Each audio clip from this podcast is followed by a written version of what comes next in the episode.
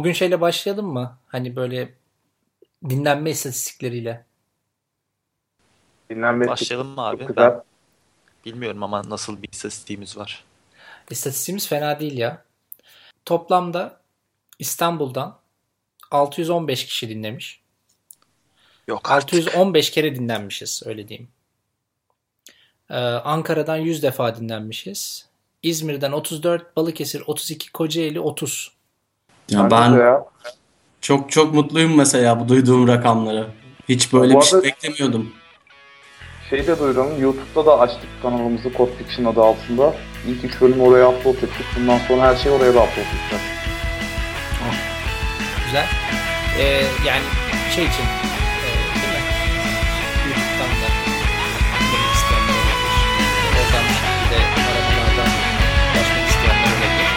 Ya da oradan küfür etmek isteyenler olabilir. Ya da evet.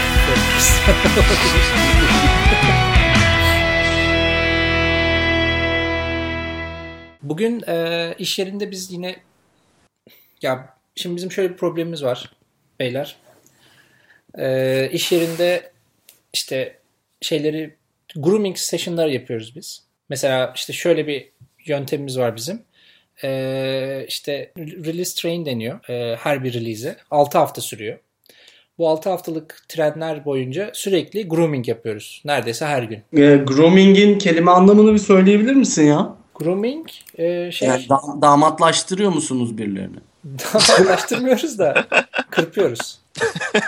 Hmm, evet o manası da var değil mi? Evet damatlaştırmıyoruz ama. Ee, ee, yani grooming yapıyoruz sürekli. Ee, bu grooming session'lar çok fazla çok, çok uzun sürüyor. Yani işte mesela 4 tane 3 tane e, user story'ye anca bakabiliyoruz. Grooming session'ın amacı şu. E, story'ler, user story'ler şeye dönüşüyorlar onda. Ready for development'a dönüşüyorlar. Abi bütün ekiple oturuyorsunuz peki. Kim gelirse yani en az 3 kişi olursa 3 tane developer olursa e, şeyi ka- başlatıyor session'ı product owner. Ekibiniz kaç kişi? Yani bizim takımda e, kaç kişi? 6 product owner'la birlikte 7 kişiyiz. Peki bir e, sprintte kaç tane task olması gerekiyor ki bu kadar kişiyi doy- doyurabil? Ya orada Kanban uygulanıyor. E, Hmm. İşte 7 tane en az ready for development olursa kalkıyor. Ama benim şey sorunum o değil. Sorunum şu. E, bizim bu grooming session'lar çok uzun sürüyor. Ve e, mesela biz şeylere kadar yani bazı kişiler şey tercih ediyor. Bilmiyorum siz ne tercih ediyorsunuz. Onu merak ediyorum aslında. Yani mesela işte user story'lerin tasklarını yaratıyoruz ama taskları yaratırken en ince ayrıntısına kadar bazı arkadaşlar böyle tasarım da yapmak istiyorlar. Yani task'a başlamadan önce e, tam tasarımın hazır olmasını istiyorlar. Siz ne düşünüyorsunuz? Yani mesela e, siz de bir user story'yi ele aldığınızda başlamadan önce ne kadar detay oluyor elinizde? Abi bizde mesela ya biz Agile uyguluyoruz. Yani uygulayabildiğimiz kadar uyguluyoruz. Scrum, Agile nasıl tabir edersek. Ee, bizde mesela şey problemi oluyor gerçekten. Bazı tasklar yeteri kadar detaylı gelmiyor. Bazıları da çok detaylı geliyor mesela. Böyle bir problem bizde de var ama asla yani hmm, Scrum içindeki storylerde hemen hemen hiç tasarım gelmiyor mesela. Tasarım ayrı bir pipeline'dan geliyor frontend takımına. Ama yani o storylerde bildiğin hani şu yapılmalı, bu yapılmalı, böyle olmalı, sonunda da bu çıkmalı falan gibi spekler genelde geliyor bize. Bizde tasarım mesela ayrı bir pipeline'dan geliyor ve direkt geliyor mesela tasarımcıya. Bu Bana- tasarım derken Aha, Backend tasarımından bahsedeceğim şimdi. Oraya da geleceğim. Ondan bahs ondan mı bahsediyordun Mert yoksa ön yüzden mi bahsediyordun? Yok genel olarak yani her şey. Aslında şöyle bir e, user story'nin ne zaman hazır olduğu. Yani developer'ın önüne gelmeden önce nelerden geçiyor. Ya ik- ikinci kısım bana gelenler ise ben bana tamamen backend task'ı geliyor. Hiçbir zaman ön yüz task'ı gelmiyor. Ee, design hemen hemen hiç olmuyor. Yani dizaynı yapmak da benim görevime kalıyor.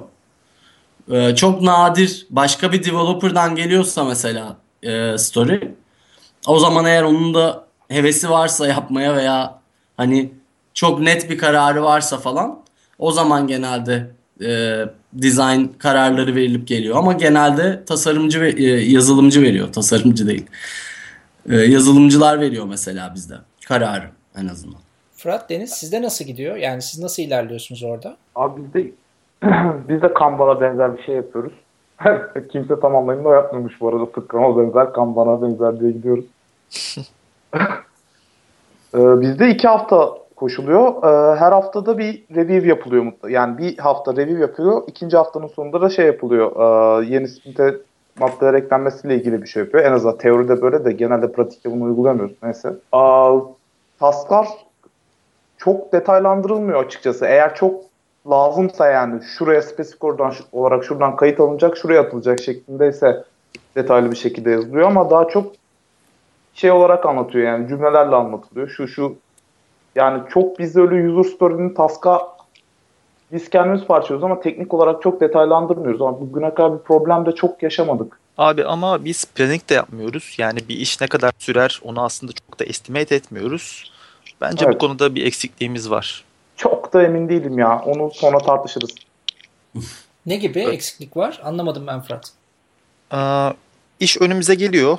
Bunu iki haftada bitirir misin gibi bir soru soruluyor. Bitiririm diyorsun veya bitirmem diyorsun ama tüm takımın kararı değil bu. Tüm takım işte oylama yapıp işte bu 5 pointte biter falan demiyor. Sen öyle kafana göre bir şey veriyorsun ve yüksek ihtimalle tutmuyor zaten.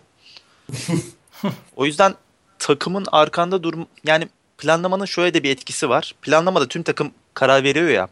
Bir noktada takım alıyor sorumluluğu. Ama bizde sanki sorumluluğu takımdan ziyade kişi alıyor gibi. Hmm. Ama biraz riskli herhalde değil mi o? Yani gerçi işe bağlı da hani yaptığın işe bağlı ama e, eğer böyle tek bir kişide toplanıyorsa aslında riski arttırmış oluyorsun farkında olmadan. Öyle öyle kesinlikle. Evet birazcık çar yani çarpık sonuçlara yol açabilecek bir yaklaşım aslında tek kişiye o işi yüklemek. Hı hı. Ya tabii bu developer sayısının da az olmasından şu anda hani ekibi büyütmeye çalışıyoruz falan. Ekibi büyüttükten sonra diğer yollara da sapabiliriz sanırım. Siz nasılsınız Fırat? Ee, şu anda backend tarafında Deniz'le ben varız. Bayağı az yani düşündüğün zaman. Ee, mobil tarafta iki kişi var. İşte frontend tarafında bir kişi var. Böyle toplamda 5 kişilik bir ekibiz. Bize bayağı yakınmışsınız aslında. Biz de 7 kişi falanız. Ya aslında o zaman e, yani yazılım ekiplerinin sayısı yazılım ekibinin e, nasıl bir şekilde ilerleyeceğini aslında çok fazla etkiliyor değil mi? Yani e, benim mesela benim de gözlemim o, o yönde. Mesela işte diyelim ki bir 50 kişilik bir ekibin varsa 5 tane 6 tane takım varsa takımlar farkında olmadan birbirlerine eğer bir şekilde bağlılıklar yaratıyorlarsa ya da aynı code base'de çalışıyorlarsa ona farklı ona göre farklı bir yöntem belirlemen lazım ya da e, yani aslında şöyle bir yanılgı var ya mesela işte agile dediğin şey scrum. İşte scrum yaparsan eğer e, her şey çok güzel olacak falan gibi böyle bir şey var ya. ya da böyle mesela Scrum'ın kitabına uygun yapmaya çalışıp da başarısız olan çok fazla aslında e, proje var, firma var. Yani birçoğunda da biz de bulunmuşuzdur eminim. Dolayısıyla aslında firmaya göre ya da işte şeylere göre sürekli bölmek gerekiyor. Abi beni zaten Scrum'la ilgili e, daha doğrusu bu Agile ile ilgili genel olarak rahatsız eden şey bu işin böyle bir eğitim endüstrisine dönüşmesi ve hani işte Scrum Master eğitimleri, Scrum eğitimleri, bir takım danışmanların gelip şirketleri böyle Scrum'a çevirmeleri ve hani burada çok yanlış işler yapılması aslında bazı şirketleri felaketle şey yapıyor diye düşünüyorum. Sürüklüyor diye düşünüyorum. Abi şöyle bir şey var. Şimdi danışman geliyor. Yöneticiyle konuşuyor. Diyor ki biz bu takımı dönüştürürüz. Sonra yönetici diyor ki bu işlerin yetişmesi lazım. Sonra danışman orada tavizler vermeye başlıyor. Bunlar başladığı noktadan itibaren Scrum'ın zaten bir daha düzelmesinin şansı yok. Ya ben kendi adıma mesela şey gördüm. Yani berbat Scrum'lar da gördüm. Tamamen böyle bir hafta içinde darma duman oluyor. Ama sanırım birazcık e, esneklik bırakmak gerekiyor. Yani o motomot o kitap kitapta yazan işte birinci kural bu, ikinci kural bu, kırbaç, vurun falan öyle çalışmıyor abi anladığım kadarıyla. ya birazcık hani esneklik bırakmak gerekiyor. Bir, bir noktada o yazıl çünkü yazılımcı hani sürekli görev geliyor, yapıyorsun, görev geliyor, yapıyorsun ve hani şey Pink Floyd klibinde o yürüyen çekiçlere dönüyorsun bir noktada yani. O yüzden birazcık yazılımcının da özgür olması için e, ucundan kıyısından hani bırakmak gerekiyor. Ee, ya ama mesela Deniz şey dedin ya evet yani ona kesinlikle katılıyorum Uğur ama diğer taraftan da mesela e, firmanın içinde mesela bence Agile koç ya da bir şekilde böyle o agile'ı sürekli uygulandığını denetleyecek, takip edecek bir role de ihtiyaç var bence. O yüzden Abi- mesela şeyler e, yani bu bahsettiğin danışmanlar burada fayda sağlayabilir ama tabii kişi çok fark ediyor. Mert bu rol Hiç zaten. Scrum Master değil mi abi? Scrum Master takımın e, Scrum'ı düzgün uy- uyguladığından emin olmalı. Bu kadar. Evet ama pratikte bu çok iyi çalışıyor mu sence? Çünkü Scrum Master'ın yani her ne kadar görevi bu olsa da e, eğer buna dedike birisi değilse e, şey oluyor. Yani mesela düşün Scrum Master, developerlardan birisi Scrum Master olursa özellikle bu sefer şeyi fark ediyorsun yani onun da bir işleri var yani raporlama ile ilgili ya da ne bileyim işte bir takım böyle sağa sola koşturma işleri de oluyor. Bir de dedikasyonu da çok önemli. Ne kadar dedike oluyor Scrum'a. Abi okey ama %20 %30 zamanını ayır. Zaten Scrum Master'lık bu kadarını gerektirir anlayışında gidersen başarıya ulaşmak çok mümkün gözükmüyor zaten. Nasıl yani? Ne demek istedin? Dedike birisine mi Dedike ihtiyaç Scrum var? Ya belki dedike değil ama zamanın çoğunu bu işe ayıracak bir insana ihtiyaç var kesinlikle. Yani belki Agile Coach dersen bu role erişmiş oluyorsun. Ama Scrum Master zaten bu rol. Evet ona katılıyorum abi. Aynen aynen. Agile Coach aslında benim bu denklemde %100 sadece Scrum'a dedike Scrum Master oluyor. Anladım. Ya parasını benim verdik. Öyle değil. Benim anlamım zaten senin dediğinden oydu yani. Bu adam geliyor şirkete bir süre kalıyor ondan sonra gidiyor yani birine devrediyor şeyini. Aa, bu öğrendiklerini ve ekibi ona hazırlıyor. evet. Aa, benim bugün hani okuduğum yani bir takım işte bu Scrum'la ilgili eleştirilere baktım ve milletin en çok şi- şikayet ettiği şey e, şöyle bir başlık yazmışlar. İşte Violent Transparency diye bir şeyden şikayetçi herkes Scrum'da. Yani aslında Hmm. ee, hani biz developerlar olarak aslında yani 8 saat çalışıyorsak günümüzün kaç saatini böyle verimli olarak geçiriyoruz? En maksimum 4 gibi geliyor bana. Onun haricinde hani Facebook, Twitter'ı çıkartıyorum. Bunu kattığımdan değil de hani bir şeyler okumaya, bir makaleler okumaya, görsel e, şeyler okumaya, videolar izlemeye, başka kitaplar okumaya, kendimizi geliştirmeye, yeni şeyler öğrenmeye yani kendimizi şey yapıyoruz ya. Bu sanki şeyi Scrum'ın bu kısmı yani sürekli böyle short term bir şekilde sürekli bir sprint yani bir iş yetiştirme bir yere götürme şey bu yaratıcılığı öldürüyor şeklinde insanların şeyleri var, iddiaları var. Abi bu benim de en çok okuduğum şeydi. Scrum'la ilgili ve gerçekten hmm, birebir hissettim bunu. Çünkü mesela ben 8 saat çalışıyorum Ee, ve ee, nasıl diyeyim yani o 8 saatin hepsinde bir görev yapıyorum abi. Hemen hemen hiç boş kalmıyorum. Hepsinde kod yazmıyor olabilirim. Ama mutlaka işle ilgili bir şey yapıyorum ve mesela bir iki kere dile getirdim daha başaramadım ama kendime ayrı abi okuma zamanına ihtiyacım var dedim mesela. Okuyamıyorum. Hiçbir şey okuyamıyorum. Geliştiremiyorum kendimi. Dinleyemiyorum, izleyemiyorum. Artık kod yazarken falan arkada konferans dinlemeye başladım mesela. Ya- yani yapacak bir şey yok. Multitasking. Artık orada yazdığım kod nasıl çalışıyor bilmiyorum. Abi e, kullandığımız tool var ya Jira. Onun firması Atlassian var. Atlassian bunun önüne geçmek için cuma günlerini insanlara, developerlara kendilerine özel bir geliştirme yapmak için kullanmalarını istiyor. Yani istediğini geliştir. Side project geliştir, kendi geliştir. Böyle bir şey olmadan bence de Scrum insana yarış atı gibi davranıyor biraz. Ha, bizde de böyle bir muhabbet oldu. Hiçbir cuma gününün boşa çıktığını görmedik daha. Çok legacy kod var yani. Bizde şey var mesela cuma günleri öğleden sonrası bizde boş. Yani firmada e, ürün için istediğin herhangi bir şey yapabiliyorsun. Yani backlog'tan bir iş de alıp yapabilirsin. Önceliği e, o olmayan bir e, işe girişebilirsin ya da e, işte gördüğün kötü bir şeyi düzeltebilirsin. Bu bizde çok güzel işliyor mesela. E, biz cuma günleri öğleden sonra genelde çok rahatız. E, büyük bir çoğunluğunda pair olup işte mesela şey den- deniyor sabah e, huddle deniyor bizde stand-up meetinglere.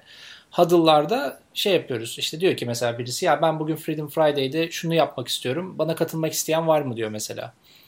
Eğer ona katılmak isteyen birisi varsa katılıyor. Beraber pair olup devam ediyorlar.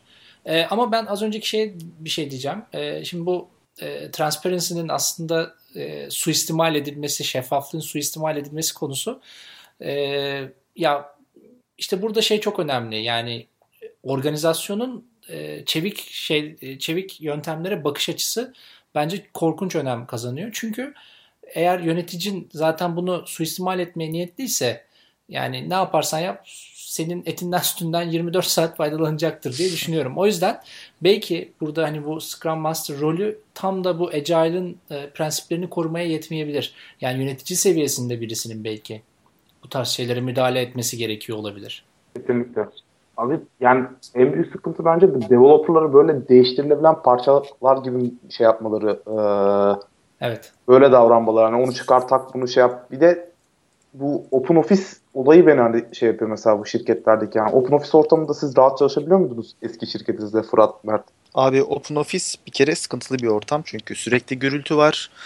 Ee, yöneticin bir yere geçmiş seni belki sırf seni değil ama tüm takımı izliyor. Ee, bu can sıkıcı bir ortam. Bir de her sabah toplantısında bir şekilde product owner'ların e, developerlardan kaynak diye bahsettiğini duymak da iyice demotive edici bir süreç oluyor. kaynak. Kaynak aşağı kaynak yukarı. Ne oluyor abi neyiz biz? Şey gibi askerde yaparlar ya şuradan 5 kişi gelsin. Sandalye taşınacak. Kömür mömür.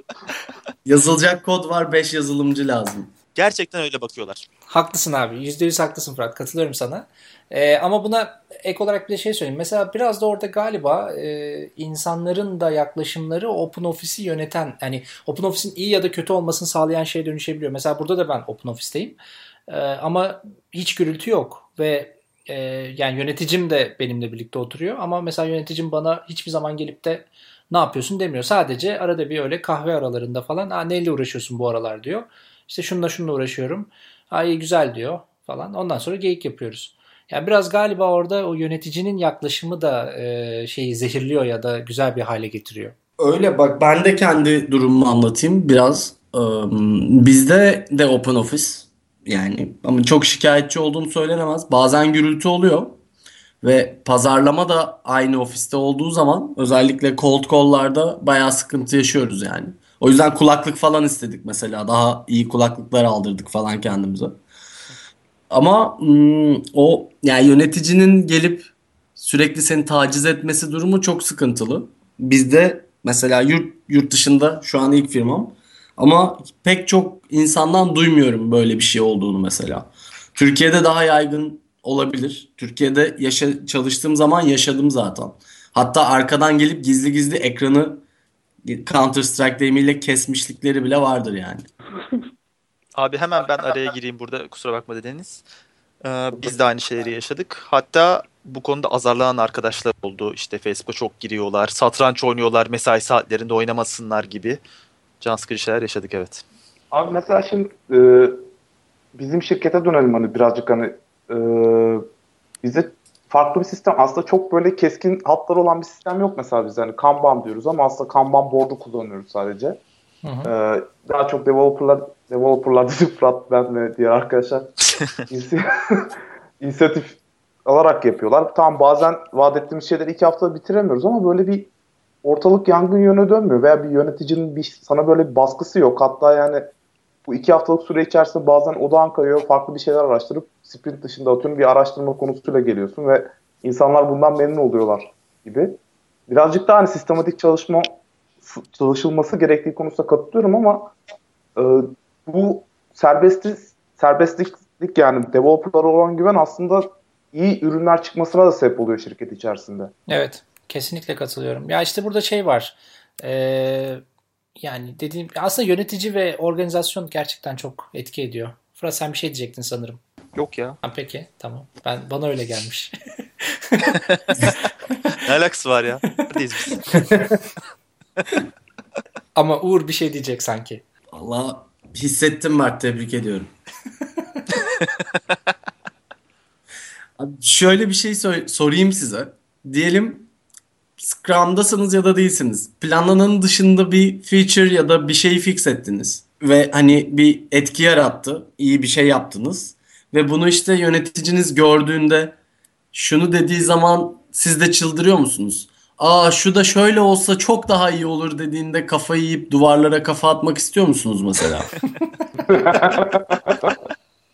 Abi ama yolu sen açıyorsun ya. Product owner'a danışmadan iş yapmışsın. Bu bu çok garip bir duygu. Çünkü şimdi yapmak istiyorsun. Yapıyorsun. Orada bir nasıl diyeyim bir katkı vermek istiyorsun kendinden. Ama sonra üstüne yani mantıksız bir şey, mantıklı bir şey geldiğinde demiyorum ama bazen çok absürt şeyler geldiğinde böyle abi yani ben burada iyi niyetimi koyuyorum, işte zamanımı koyuyorum veya kendi yaratıcılığımı koyuyorum ve gelip sen benim yaptığımız bir nevi suistimal ediyormuşsun gibi hissediyor musunuz mesela? Ya bu niye yol açmak olsun ki hani daha abartı bir requirement'a veya daha uzun vadeli bir development'a? Takdir görememekten mi bahsediyorsun? Takdir görememek değil yok. Yani şey yaptığım bir şeyi takdir edilip edilmemesinden ziyade üstüne böyle bir tık daha bir feature'la gelip mesela ah şunu da yapsan ne de güzel olur. Şu eksik ama bak falan yaklaşım. Böyle çok sinirim bozuldu lan sen anlatınca şimdi yaşadım yani.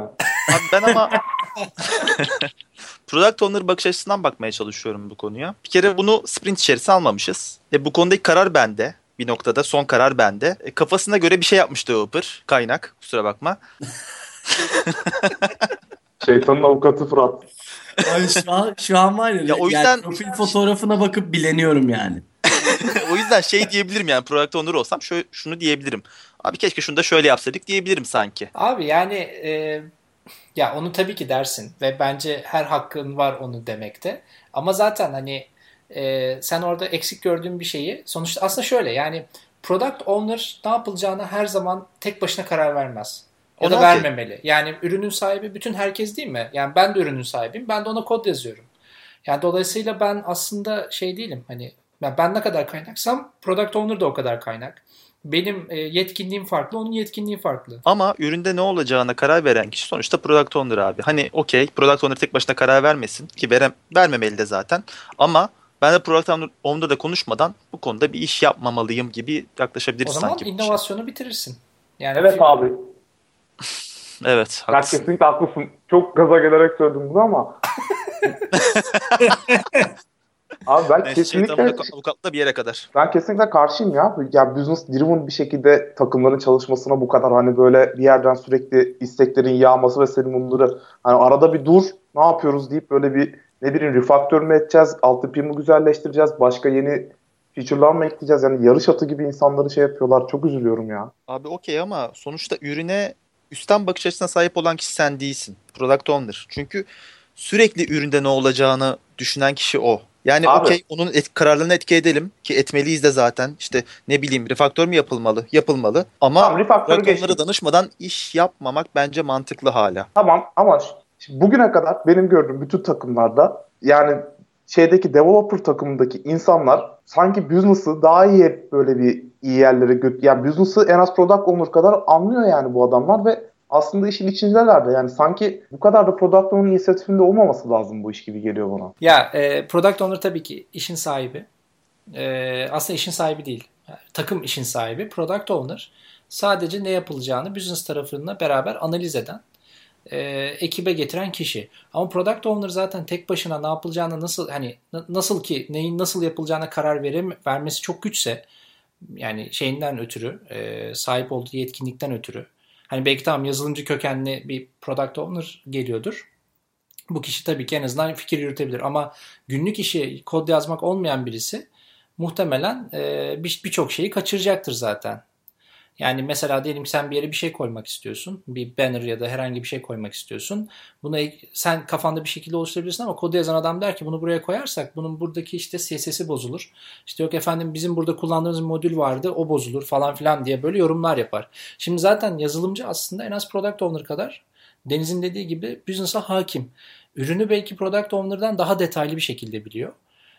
Dolayısıyla eğer hani yazılımcı buradan hiçbir katkı yapamaz dersen bu sefer tabii ki şey olur. E, inovasyonu tamamen öldürürsün. Çünkü günlük problemleri gören kişi yazılımcı.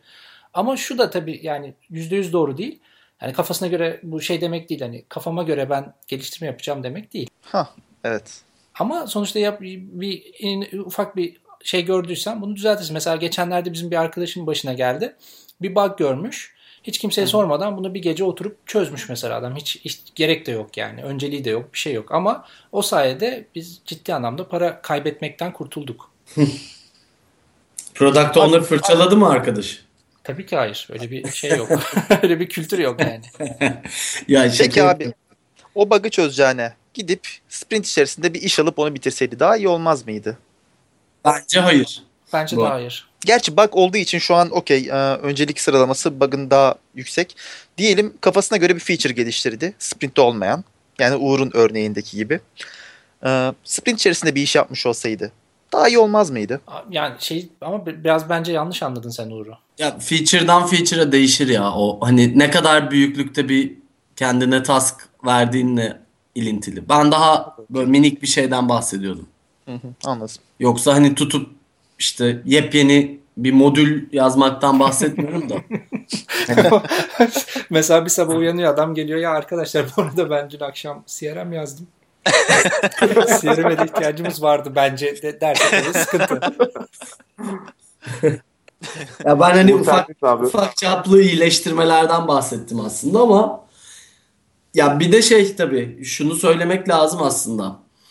Ee, ya bizim bu iş bizim hem hobimiz hem mesleğimiz olduğu için pek çok zaman biz her zaman müşteri odaklı veya e, ürün odaklı bakamıyoruz.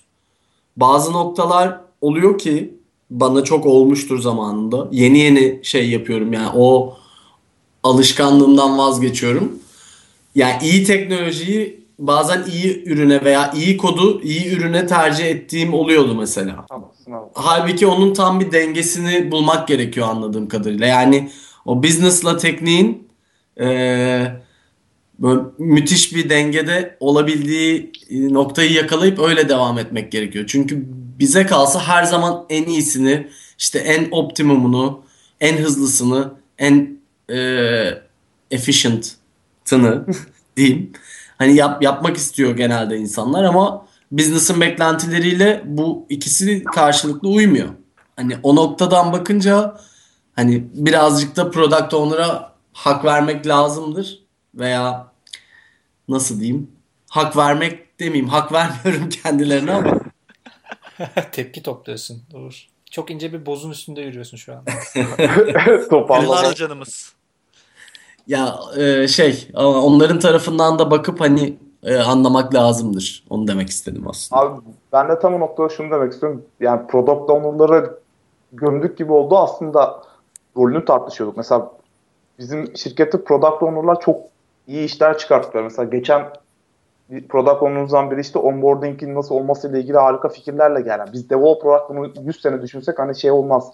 Veya belli analitiklerden topladığı datalarla aslında belli şeylerin gereksiz olduğunu, belli şeylerin çok çok daha önemli olduğunu şey yapıyor. A-B testlerle falan hani bunları. Yani data oriented bir şekilde olduğu zaman product owner ürüne çok büyük değer katıyor ki zaten benim kafamdaki product owner bu. Ee, ya evet abi zaten hani mesela şimdi e, şey dedin ya Uğur hani onlara da hak vermek lazım dedin ya aslında mesela oradaki bence şey biraz e, bakış açısı da biraz belki hatalı olabilir. Şu yüzden e, yani zaten product owner dediğin kişi takımın bir parçası ve takımın içerisindeki bir e, kaynak baktığında.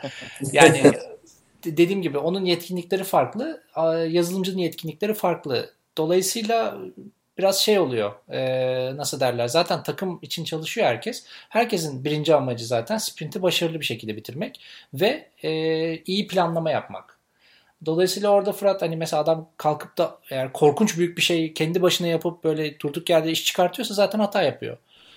Ee, ama mesela Uğur'un dediği gibi ufak tefek mesela ya ben gördüm burada kaç gündür benim gözüme batıyor buradaki butonun bu hali işte ben bunu düzelteceğim ya da işte burada bir kod parçası var bunu düzeltmem lazım diye bakıyorsa o zaman o işte iyi bir şey. Orada bir denge var demek ki ya. Kesinlikle olmak zorunda.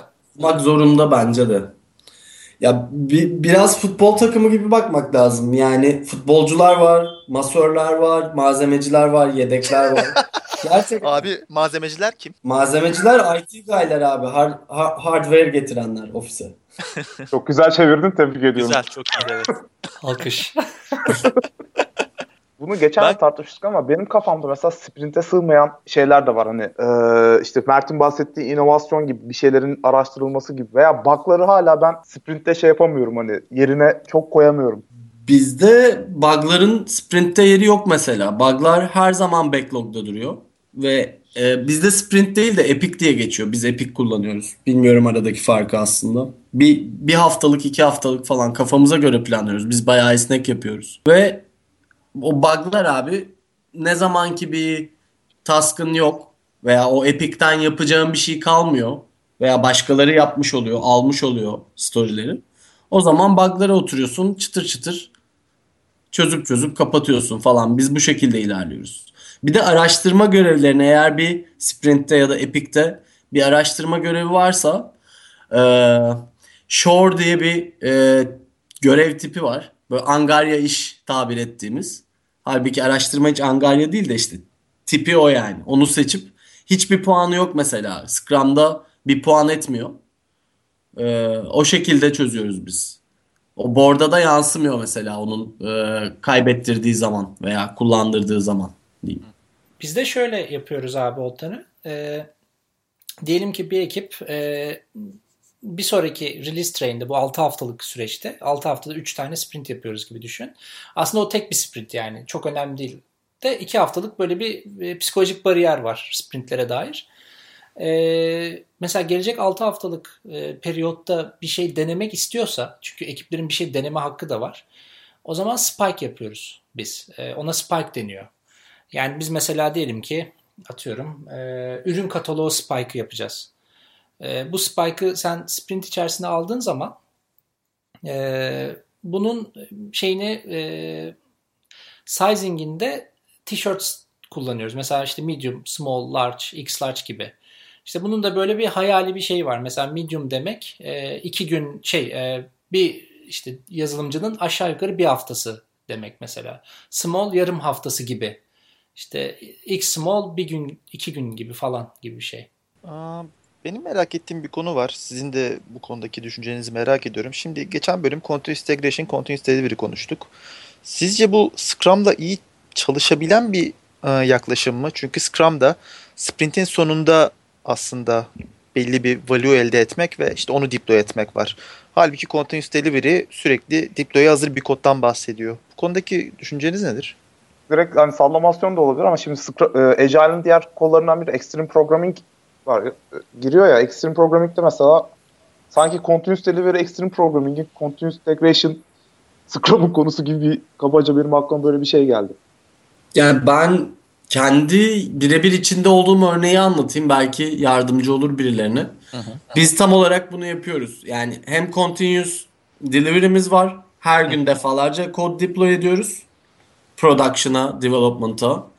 Ve aynı zamanda arkada da epic'leri, sprintleri yürütüyoruz mesela. Feature branch'larda zaten epic'ler yürüyor. Hı. Ve bug'lar veya işte artık o an anlık çok kritik şeyler varsa veya çok kritik bir feature de gelebiliyor. Ve o kritik feature geldiği zaman mesela hani Scrum Master'ı falan dinlemiyoruz. Direkt abi en üste çıkıyor backlog'da ve yapılıyor. Çünkü direkt para getirecek bir şey mesela. Yani direkt satılacak bir feature. Çok ufak bir şey belki. Ama direkt o backlog'da en üste çıkıyor. Böyle mesela nasıl diyeyim yobazlıklarımız yok bizim tarafta. Yani aşırı katı katı bir tutum sergilenmiyor abi. O an bir şey yapılması gerekiyorsa yapılıyor ve Epic birazcık gecikiyor. Ee, ama bir şekilde sonunda bitiyor ve bayağı zamanlamaları iyi tutturduğumuzu söyleyebilirim. Biz her hafta bir tane minimum viable product çıkartıyoruz her cuma. Her cuma bir release party yapıyoruz. O ürünü takım içinde eğer production'a çıkacak noktada değilse takım içinde demo yapıyoruz. Aksi takdirde production'a çıkarıp Orada demo ediyoruz gene takıma. Ondan sonra da bir içiyoruz.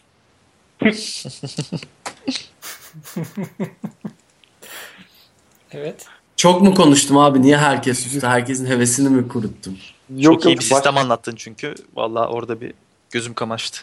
Ben soru sormak istiyordum aslında. Bana mı abi? Aha. Tabii İzleyicilerimize. Ve cevap bekleyeceğiz. 70 evet. milyon. Abi şimdi ortada bir sprint var. Tamam mı? Bu sprintin bir tak e, şeyden backlog'dan bir takım maddeler girmiş ve bir hedef konmuş. Bu an işte atıyorum bir hafta içerisinde, iki hafta içerisinde bitecek. Ve release pek yapılacak. Zaman, çok özür dilerim ama pek fazla zamansal hedef koymuyoruz biz. Bir haftaya ya. bitecek falan diye bir hedef koymuyoruz mesela.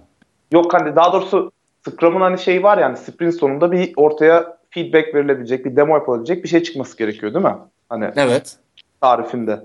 Hı hı. İşte continuous delivery deyince hani böyle gün içerisinde 3 tane falan deployment gibi hani şeyler geliyor ya aklıma. Bu sanki Oluyor oraya- gerçekten. Bunu da yapıyoruz aynı anda mesela. Tam olarak böyle çalışıyoruz. Yani o Epic veya Sprint'teki ürünle ilgili yaptığımız geliştirmeler asla deploy olmuyor sunucuya. Ama bir yandan mesela takımın bir kısmı başka bir şey çözüyor mesela. Bug fix ediyor veya başka minik bir feature hemen ekleştirip hotfix yapıp yukarı çıkartıyor mesela. Onlar direkt continuous delivery ile devam ediyor. Mikroservislerden bir tanesi mesela Agile'a birebir uygun değil. Çünkü dışarıya bağımlı, başka web sitelerine bağımlı bir servis. Ve sürekli geliştirme yapılıyor orada. Non-stop. Hiç durmuyor. Hiçbir zaman durmuyor yani. Ve orada öngörülebilir mesela e, sprintler çok fazla olmuyor. Ve oraya sürekli deploy yapılıyor. Günde 5 kere 10 kere bile yapıldığı oluyor. Ama bir yandan onun etkilediği diğer kütüphanede başka bir Epic veya Sprint e, bir feature branch'ında arkadan sessizce devam edebiliyor ve bittiği anda da development'a, master'a merge edilip e, production'a deploy ediliyor mesela continuous integration'da. Bugüne kadar hiçbir problem yaşadığım yaşadığımız vaki değil. Güzel abi çok güzel. Ama demek ki şöyle bir durum var ortada. Herkes aslında Scrum bot yapıyor. Hani bir şekilde tamamen bu şablona kendini uyduramıyorsun hayatın gerçeklerini. Bence kesinlikle öyle. Ama ben orada şey düşünüyorum Deniz. Yani zaten aslında Scrum denen şey e, senin alıp da birebir uygulayabileceğin hani böyle alıp her organizasyon içine oturtabileceğin bir şey değilmiş gibi hissediyorum ben. Organizasyonun belli dinamikleri var. Birincisi işte müşterin kim? E, müşterin ne kadar sıklıkta senden bir şey bekliyor? E, deadline'ların var mı? Yani deadline'larını sen bir şekilde yönetebiliyor musun? Mesela eğer bir deadline'ın kesinse ve bunu asla yönetemiyorsan orada uyguladığın Scrum gerçekten çok daha farklı bir şey oluyor. O zaman minimum viable product'a gitmeye çalışıyorsun. Ee, ve o deadline'e bir şeyler yetiştirmeye çalışıyorsun. Çünkü şey lüksün olmuyor. Hani mesela e, Türkiye'deki e, mesela kurumsal firmalar aslında bunu çok güzel yönetebilecek noktadalar. Çünkü iç, iç müşteriyle çalışıyorlar. İşte mesela e, şey sizin gibi firmalar mesela ya da işte bizim firma gibi firmalar e, rekabet içerisinde olan sürekli firmalar zaten bunu yapmak zorunda. Başka türlü hayatta kalamazlar. Ama mesela e, kalkıp da ben müşteriyle çalışıyorum deyip bir danışmanlık firması e, müşteriyi ikna etmediği sürece, dış müşterisini ikna etmediği sürece orada şey kullanamaz. E, yani Scrum'ı böyle "Aa, tamam zaman çok önemli değil gibi böyle kullanması çok güç gerçekten. Bana bu noktada şey gibi geliyor. Aslında kullanacağın yazılım geliştirme metodolojisi şirkette şirketine yaptığın proje ve o zamanın şartlarına göre kesinlikle değişiyor yani. Aslında yıl 2016'da sanki kendimizi belli kalıplara sokamıyoruz gibi geliyor bana. Evet. Bence de öyle. Hatta takımdaki insanlara göre bile de e, ufak tefek e, varyasyonlar olabiliyor. Ee, evet abi bak bununla ilgili bir şey söyleyeceğim. Ee, bir tane e, eleman e, Hollandalı bir böyle araştırmacı zamanında bir e, araştırma yapmış. İşte farklı kültürlerin e, karakteristik özelliklerini e, o, takip etmeye çalışmış. E, Hert Hofstede mi? Öyle bir öyle bir abi ismini yanlış okuyor olabilirim. E, bu abi kültürel e, şeylerini yapmış. E, ne derler ona? D- dimension aslında cultural dimensions diye geçiyor. E, ve bunda mesela belli bir takım şeyleri izlem, izlemiş. Mesela demiş ki işte e, şey ne kadar power distance ne kadar? Power distance dediği şey mesela işte sen ne kadar çok otoriteye saygı duyuyorsun kültürel olarak her ülkenin e, karakteristikleri her ülkenin kendi dinamiklerine göre değişiyor. Mesela işte İsveç'te bu power distance çok düşükken Hindistan'da ya da Türkiye'de power distance çok yüksek. Çünkü sen otoriteye saygı duyuyorsun. Mesela Türkiye'de şey düşünün e, yöneticilerine insanlar genelde bahsederlerken bilmem kim bey derler. Ama mesela yurt dışında hiçbir yerde bu olmaz. Yani herkes ismiyle hitap eder. E, bu mesela aslında bunun bir göstergesi olabilir. Dolayısıyla bu dinamiklere göre aslında e, Uğur'un dediği gibi o ekibinin de yönetim şeklini ona göre şekillendirmen gerekiyor. Abi e, peki şeye ne diyorsunuz bunu buradaki insanlara soruyorum genel olarak. E, Scrum bana birazcık bir de şu şöyle bir e, hoşuma gitmeyen bir taraf var. Sanki hani bunu ego yaptığından değil de yani bir senior developer'la junior developer arasındaki yani farkı birazcık daha ortadan kaldırıyor ve herkesi tek bir şeye sokuyormuş gibi görüyor. Şimdi yaş 30'lara gelince böyle kendini belli bir seviyede görünce daha farklı rollerde de görev almak istiyorsun. Daha mimarsal rollerde görev almak istiyorsun. Daha başka şeyler yapmak istiyorsun. Mu? Neden? Yani ben istiyorum bir isteği şeyler de var. Böyle bir genelleme yapabilir miyiz? Yapabiliriz bence. Veya develop, ama development yapmamaktan kastetmiyorum da daha hani getirisi görece olarak daha farklı, fazla olabileceğini düşündüğün şeyler yapmak istiyorsun. Bu son eklediğimi geçerek aslında kastettiğim şu. Scrum sence ee, Junior ile Senior arasındaki fark ortadan kaldırıyor mu? Kime sordun? Bana mı? Hepinize. Peki ben başlayayım mı? Tamam. Ya bence şöyle bir şey oluyor. Ya zaten ekipte kesinlikle bir junior olacak illaki. Hani herkesi senior olarak topladığın zaman bile hani belli bir Biri kişi, junior oluyor. birisi illaki yani senden daha az e, tecrübeye sahip oluyor. E, yetkinlikleri tartışılır. Ama mesela ben son 2-3 gündür yeni bir ürüne başladık. Onun için e, sürekli pair yapıyorum. E, ve ekipteki böyle daha az tecrübeli kişilerle pair yapıyorum ama onlardan mesela çok şey öğreniyorum. E, tabii. Biraz daha yavaş ilerliyoruz mesela baktığın zaman. Çünkü sürekli anlatmam gerekiyor yaptığım şeyi. Ama e, yine de uzun vadede aslında ne kazanıyoruz onu da seviyesini arttırıyor. Peki pair programming e, sürekli yapmak rahatsız edici olmuyor mu Mert? Yani e, gördüğüm kadarıyla, okuduğum kadarıyla e, bunun işte günlük maksimumu 4 saat falan deniyor. Ama sen geçen gün 8 saat pair yaptık gibi bir şey dedin. Yani beynin patlamıyor mu? Abi çok zor, çok yorucu. Ya zaten 8 saatin 8 saati de pair yapmıyorsun da aslında bütün gün pair yaptık demek istedim ben orada. Anladım. Ama şey oluyor yani bizde şöyle bir şey deniyoruz şu anda. Yani hiç kimse 2 günden fazla aynı şey pardon 3 günden fazla aynı story'de çalışmıyor. Story'leri de mümkün olduğunca böyle 3 gün içerisinde pair halinde bitirebileceğimiz kadar bölmeye çalışıyoruz. E, pre-grooming'de. E, dolayısıyla herkes her işte çalışıyor. Mesela sen bir işe başladın. O işin 3. günündesin. E, yanındaki kişi değişebiliyor. Başkası birisi geliyor. Onunla birlikte yapıyorsun gibi. E, ama yorucu yani. Gerçekten yorucu ama çok faydalı. Peki herkes herkesle pair yapabilir mi? Bence yapar. Ya bunun yapılamayacağını öneren kişiler de var. İşte pair programming best practices, uh, programming, programming uh, worst cases falan gibi konular var. Orada mesela bir insan sürekli klavyeyi eline almaya çalışıyorsa o kişiyle pair programming yapman inanılmaz zorlaşıyor gibi. Bu tarz durumlar yaşamıyor musun? Ben mi? Ee, Hı hı. Ya işte o kur- yani kuralları biraz koymak gerekiyor abi. Ya ama garip bir şekilde ben burada o problemi yaşamadım. Türkiye'de çok yaşıyordum. Evet abi. Ama burada hiç yaşamadım öyle bir problem. Kültürle de alakalı o probleminden de zaman. bahsediyorlar. Efendim? Hijyen probleminden de bahsediyor bazıları. Evet, Evet. abi her konuda yazılıyor bu hijyen. Evet doğru. Haklı değil. Yani ne diyeceğim? Deniz'in sorusuna ben cevap vereyim bir de ya. Ee, senior'la junior arasında. Ya belki çok basit e, storylerde, tasklarda fark yaratmıyordur. Hani sonuçta çıkacak sonuç hemen hemen aynıdır veya çok bariz bir çözümü vardır. Ama senior bir yazılımcı daha kompleks bir problemi çözdüğü zaman mesela e, muhtemelen Junior'a olan e, farkını ortaya koyacaktır. Ya problemi çözme zamanı olarak ya da problemi çözme yöntemi olarak. Evet. E, bence o noktada çok e, hani o farkı ortadan kaldırmıyor ama şöyle bir şey olabilir. Bu noktada işte pair programming yaptığın zaman veya belki code review yaptığın zaman o junior'la beraber onun seviyesini bir tık daha hızlı bir şekilde yukarı çekme imkanı sağlayabilir belki. Uğur buradan başka bir yere atlayacağım ben. Merak ettiğim bir şey. Siz nasıl uyguluyorsunuz diye. Ee, şimdi Velocity Chart oluşturuyor musunuz öncelikle? Eğer oluşturuyorsanız bunun faydasını görüyor musunuz?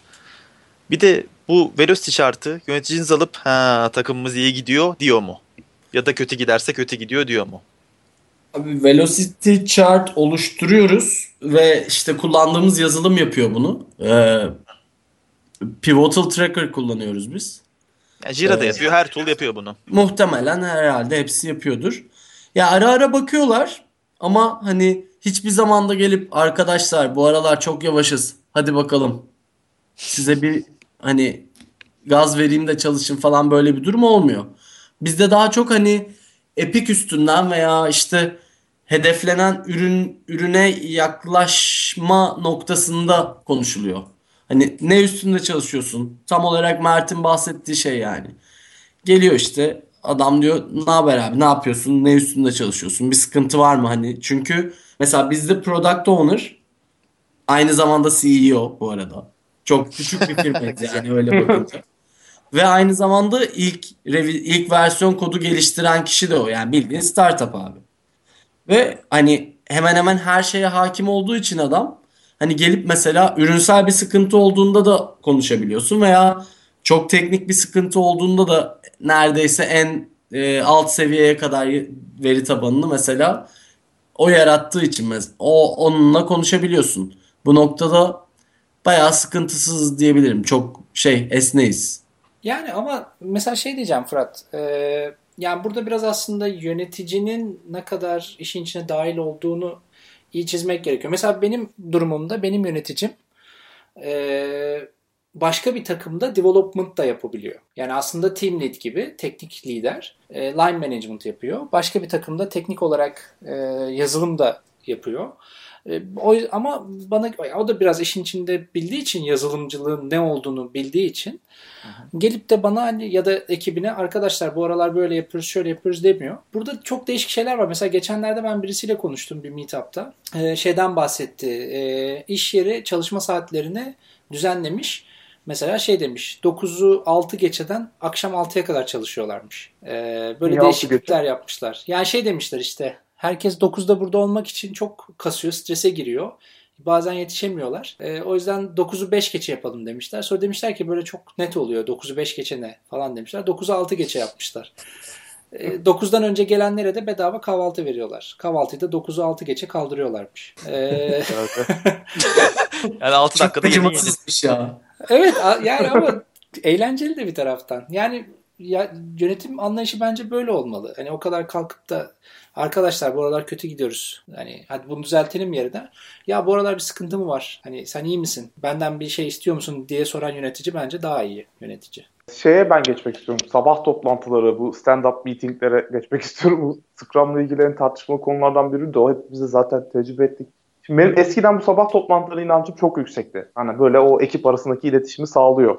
İşte herkes konuşuyor, şey yapıyor filan. Onun genelde ama gittiğim yerlerde insanlar buna pek gönüllü olmak istemiyor. Hani böyle atıyorum sabahın ilk saatinde bu saat 10 da olabilir, 11 de olabilir.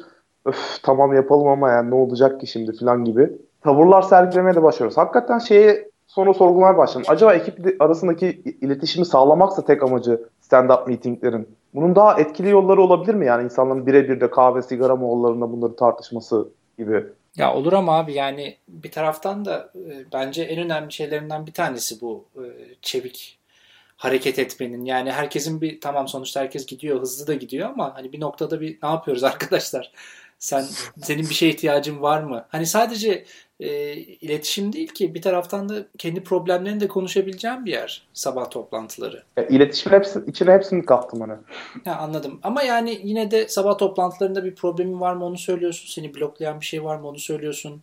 Yardıma ihtiyacın var mı onu söylüyorsun. Akşam dışarı çıkmak istersen ben sinemaya gideceğim diyorsun. Yani sadece e, şey olarak bakmamak lazım ona. Yani eğer rapor vermeye dönerse bu hoş olmuyor. Yani kimse onu istemez. Şöyle yaptık biz haftanın 5 günü yapmaktansa haftanın 2 günü yaptık ve herkes mutlu oldu. Ya bu da bence takımdan takıma takım huzurluysa bence bir sıkıntı olmaması gerekiyor yani 2 evet. gün yapmakta. Tabii yani işler yürüyorsa. Biz 5 gün yapıyoruz. 5 dakika falan sürüyor ortalama. Ve herkes dün ne yaptığını, bugün ne yapmayı planladığını, beklediği bir şey olup olmadığını ve biriyle birebir uzun uzun konuşmak isteyip istemediğini söylüyor. Ve o hani Scrum Meeting'in uzayıp da ikili diyaloğa döndüğü nokta var ya. Evet. Herkesin sıkıntıdan bayıldığı falan. Onu hani bütün takım mesela bilinçlendi artık. Öyle bir muhabbete girdiğin zaman ki bazen gerçekten istemsiz olarak hani girdap gibi o muhabbet giriyorsun. Evet abi. Implementation detaylarından falan bahsetmeye başlıyorsun. Evet. Orada hemen biri müdahale edip arkadaşlar bunu sonra kendi aranızda konuşun falan diyor. Aa evet falan dalmışız diyorsun. Sonra konuşuyorsun. Bizde böyle çalışıyor ve bence bayağı pratik. Tek Abi- problem saat 8.30'da olması. Bizim 10.30'da. 10.30 daha mantıklıymış. Scrum'la alakalı insanların yaşadığı en büyük stres sabah toplantılarıyla alakalıymış. Yani bu insanlarda anxiety yaratıyormuş. Ee, yarın ne konuşacağım deyip uyuyamayan insanlar falan varmış. Böyle bir etkisi de var yani. Ya ama mesela Uğur'un dediği gibi abi yani eğer mesela Deniz sizin takım için gün haftada iki kere konuşmak çalışıyorsa yani dokunmayın çalışıyorsa çalışmaya devam etsin o şekilde. Yani ekip bundan dokunma. mutluysa aynen çalışıyorsa dokunma. Ama mesela bizim durumumuzda onu yapsak herhalde çok zorlanırız. Çünkü bizim e, Ukrayna'da bir ekip var. Oo. E, İspa- şeyde Portekiz'de çalışan bir e, şey var, arkadaş var. Freelance çalışıyor. İşte bir de biz Londra'dayız. Dolayısıyla bir şekilde konuşmamız gerekiyor. Bir de yani Scrum meetingi yüzünden sabah stand-up meeting yüzünden uyuyamayan adam varsa muhtemelen şirket içinde başka bir sıkıntı vardır. O toplantı Evet, olmasa güzel. bile o adam başka bir sıkıntıdan dolayı gene uyuyamaz yani. Bu sefer de yöneticisiyle olan diyaloğundan dolayı uyuyamayabilir. Yani bravo. Güzel oldu. Abi bunu zaten engellemenin yolu olarak insanların Scrum toplantılarında konuşmalarının zorunda olmamasını önermişler. İşte bir gün konuşmam hakkında sahipsin mesela. İşte yöneticinin gelip bunu bir şekilde kullanmasını engellemek için galiba. Hmm. Bence böyle bir özgürlük verildiyse hiçbir zaman konuşmamayı da kabul etmeleri lazım. Bir gün konuşmamaya O da var, o da var, haklısın. Saçma yani. Ama o zaman da takım hiçbir zaman hiçbir şey konuşmayabilir. Olabilir. O da takımın tercihi. Scrum takımın kendi yaptığı bir şey değil mi? doğru, çok doğru. Ya bunda bir şey diyeceğim Fırat. Mesela şimdi düşününce aslında mesela bizde de şöyle oluyor. Jira üzerinden şeyleri tek tek üzerinden geçiyoruz storylerin. Ee, orada story'si olmayan ya da işte üzerine assign edilmemiş insanlar olabilir. Ya da mesela şunu soruyoruz aslında. Bizde product owner ilerletiyor sabah toplantısını. Çünkü o bilgi almak istiyor. Çünkü o başkaları ona soruyor her şeyi. Dolayısıyla biz ona bilgi veriyoruz ne yaptığımıza dair ya da bir şey blokluyor mu diye. Ee, product owner soruyor bunda bir sıkıntın var mı diyor mesela. İşte ya da işte nasıl gidiyor diyor. İyi gidiyor dersen de kimse sana nasıl iyi gidiyor anlat falan demiyor yani. Ya bizde mesela şey var. Ya bizde aynı anda 3-4 epic aynı anda yapılıyor. Ee, ve her epic'in bir tane sorumlu kişisi var. Yani her epic'te aslında bir tane feature. Me- Bir tane modül ve onun işte API endpoint'i mesela. Bir epic olarak düşünün. Her epic'in bir tane sorumlusu var. Ve o epic'ten story alan kişi gidip o epic'in sahibiyle konuşuyor. Bu epic'in sahibi frontendci olabilir, backendci olabilir, ee, ne bileyim yani PHP'ci olabilir, Node.js'ci olabilir. Hiç fark etmiyor mesela. Ve o aslında o epic'in product owner'ı oluyor gibi bir durum var. Böylece hani nasıl diyeyim tek kişiye o bütün know-how'ı ve bütün iletişim yükünü yüklemektense bunu mesela distribute etmeyi tercih ettik biz. Şimdilik çalışıyor. Ama takım büyürse bunu nasıl scale ederiz onu bilmiyorum mesela. Evet. Abi Scrum'la ilgili benim sevdiğim şeylerden biri de bu Fırat'la birlikte bizim şirkete geldi. Bu retrospektif toplantıları, bu Met Set Glad, Glad oldu işte herkes nelerden mutlu, nelere sinir oluyor falan bunlar şey yapılıyor ve aslında bunun çok yararlı olduğunu fark ettiğim zaman içerisinde Ee, ve insanlar hani hakikaten burada dökülmeye başlıyorlar. Mesela şirkete meyve getirilmesi, ondan sonra şirketin ofisin içinde elektronik sigara içilmemesi gibi şeyler normalde yüzümüzde söylenmiyordu ama o toplantılara çıkmaya başladı. Ve yani belli problemler çözülüyor. Abi benim zaten Scrum'a dair en sevdiğim şey retro toplantıları olabilir. Çünkü takımda illaki yanlış giden bir şeyler olabiliyor ve bu, bunu konuşmak için bir ortam neredeyse çoğu zaman olmuyor. Neredeyse hiçbir zaman diyecektim. Olmadı. Ee, bunları söylemek için bir ortam sunuyorsun. Yani insanlar söylemek isterse söyler. Onun üzerinden bir çözüm bulursun. Oradan devam edersin. Bir şeyleri iyiye götürebilirsin ama oradan. Bunu bence Scrum yapan yapmayan her takım yapmalı. Peki e, peki o zaman e, nasıl sizin yani mesela retroyu nasıl yapıyorsunuz? Nasıl retrolar var? Ve en sevdiğiniz retro tipi hangisi? Aa, abi yani bizde şöyle yapılıyor aslında dediğim gibi Fırat şey yaptı.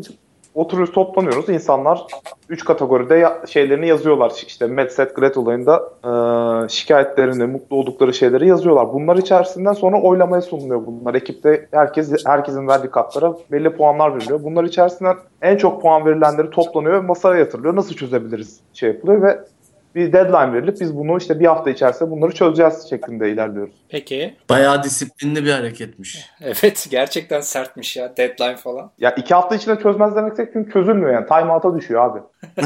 Haklısın ama mantıklı yani. Gerçekten Çözeriz zaman ya. aşımı vuruyor ya. Bizde daha çok mesela o sprint veya işte Epic'in sonunda bir bitirilen ürün şöyle gene kısaca bir konuşuluyor.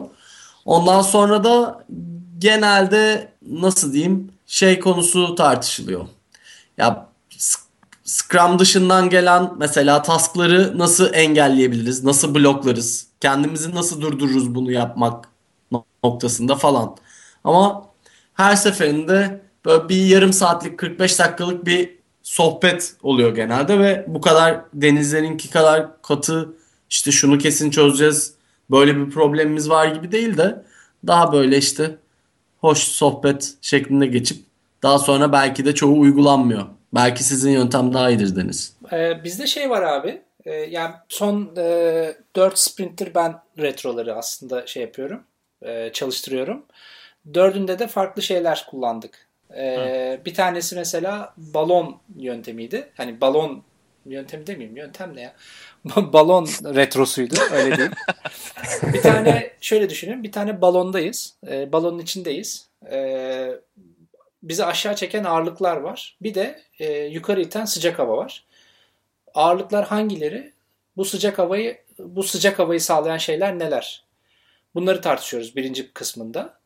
İkinci kısmında e, şeyi tartışıyoruz. E, işte bu balon bir şeye doğru gidiyor, fırtınaya doğru gidiyor. Bizi fırtınaya doğru çeken rüzgarın sebepleri neler? Bizi fırtınadan geriye doğru itecek olan rüzgarı nasıl sağlarız? Sonra bunları konuşuyoruz. Çok tatlıymış. Ee, birincisi bu. İkincisi şeydi e, Three Little Piggies. Üç tane ev var. Ee, işte üç tane de domuzcuk var. Ee, domu- bu bir evlerden bir tanesi samandan yapılmış. Çok her an yıkılabilir. Bir tanesi işte ahşaptan yapılmış. Daha sağlam ama gene de işte çatısı falan akıyor. Ee, bir tane de böyle tamamen tuğladan örülmüş sapasağlam.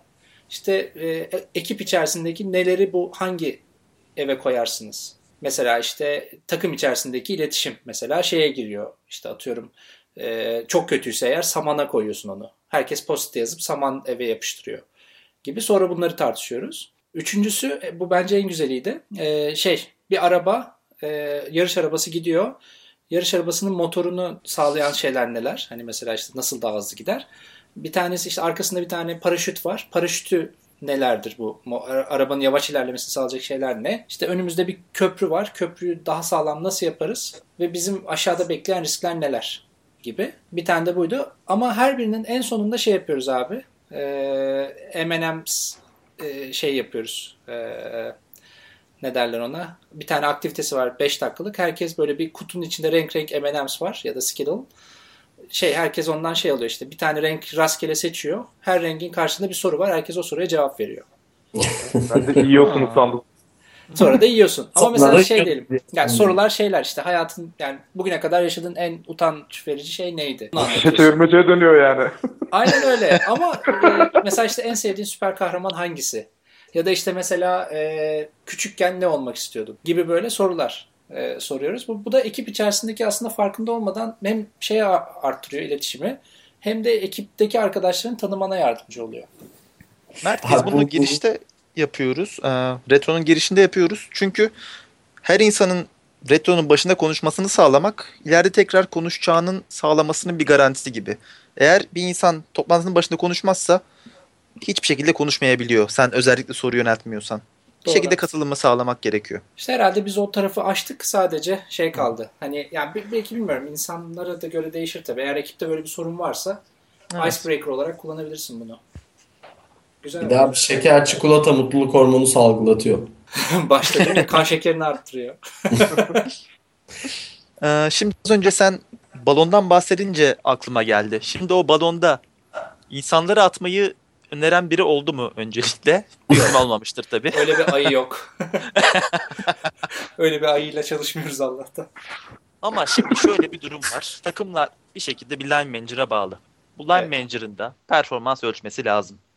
Nasıl ölçecek? Neye göre ölçecek? Fırat bence bunu başka bir podcast'te tartışalım. Olur, Çünkü olur bu abi, nereden olur. baksan bir buçuk iki saatlik bir konu. Tamam tamam. Yani şöyle yapabiliriz mesela bir sonraki podcast'te ya da bilmiyorum belki konuk olarak alacağımız bir yönetici olursa O çok süper olur evet. onlarla konuşabiliriz. Ne dersiniz? Olur abi. Yani sanki e, bir 3-4 saat daha konuşabiliriz bu konu hakkında gibi geliyor. Bayağı aslında derin bir konu. Acılarımız bugün, var. Evet acılarımız var. Acı tatlı anılarımız var. Yok o gene senin söylediğin şeyle ilgili yani bozabiti diye bir kavram vardı yani yıllar önce tartışıyorduk yani. Var her ekipte bir tane böyle hani insanların sinirini bozan ve uyumsuzluk çıkaran hani belli durumlarda hani bunu aşağı atmasak da rehabilite etmek gerekiyor. Dediğin gibi bu çok uzun bir konu. Evet kesinlikle öyle. Onu bir sonrakine saklarız. Ee, burada artık bitirelim o zaman. Kapanış konuşmasını kim yapsın? Uğur yapsın ya. Geçen hafta yoktu. Evet Uğur geçen hafta yoktun. Neler yaptın? Anlat. Oo, Böyle uf konuyu değiştiriyorum. bu weekly meeting oldu abi. Kapanış konuşması nasıl yapıyorduk? Ya Bir nasıl istiyorsan artık. Oo çok kötüyüm şu an doğaçlamada. Bir saniye. Su, sufle alabilir miyim? Google Google'a mı yazıyorsun? Kapanış konuşması nasıl? Aa kapanış konuşması örneği. Bu hafta Agile ve Scrum konuşmaya çalıştık. Ee, tahminimce Product Owner'ları ve Agile koçlarını sinirlendirdik biraz. Buraya kadar dinleyenler varsa umarım bizi olmadı. İptal. Başka bir şey yapabilir mi abi? Peki peki ben yapayım. ben yapayım tamam. Ee, Ee, bu hafta Agile e, yazılım geliştirmeyi, çevik yöntemleri aslında az çok konuşmaya çalıştık ama e, aramızda tabii hiçbir product owner olmadığı için product owner'ları biraz farkında olmadan geçirmiş olabiliriz. Artık kusurumuza bakmazsınız. Haftaya görüşürüz.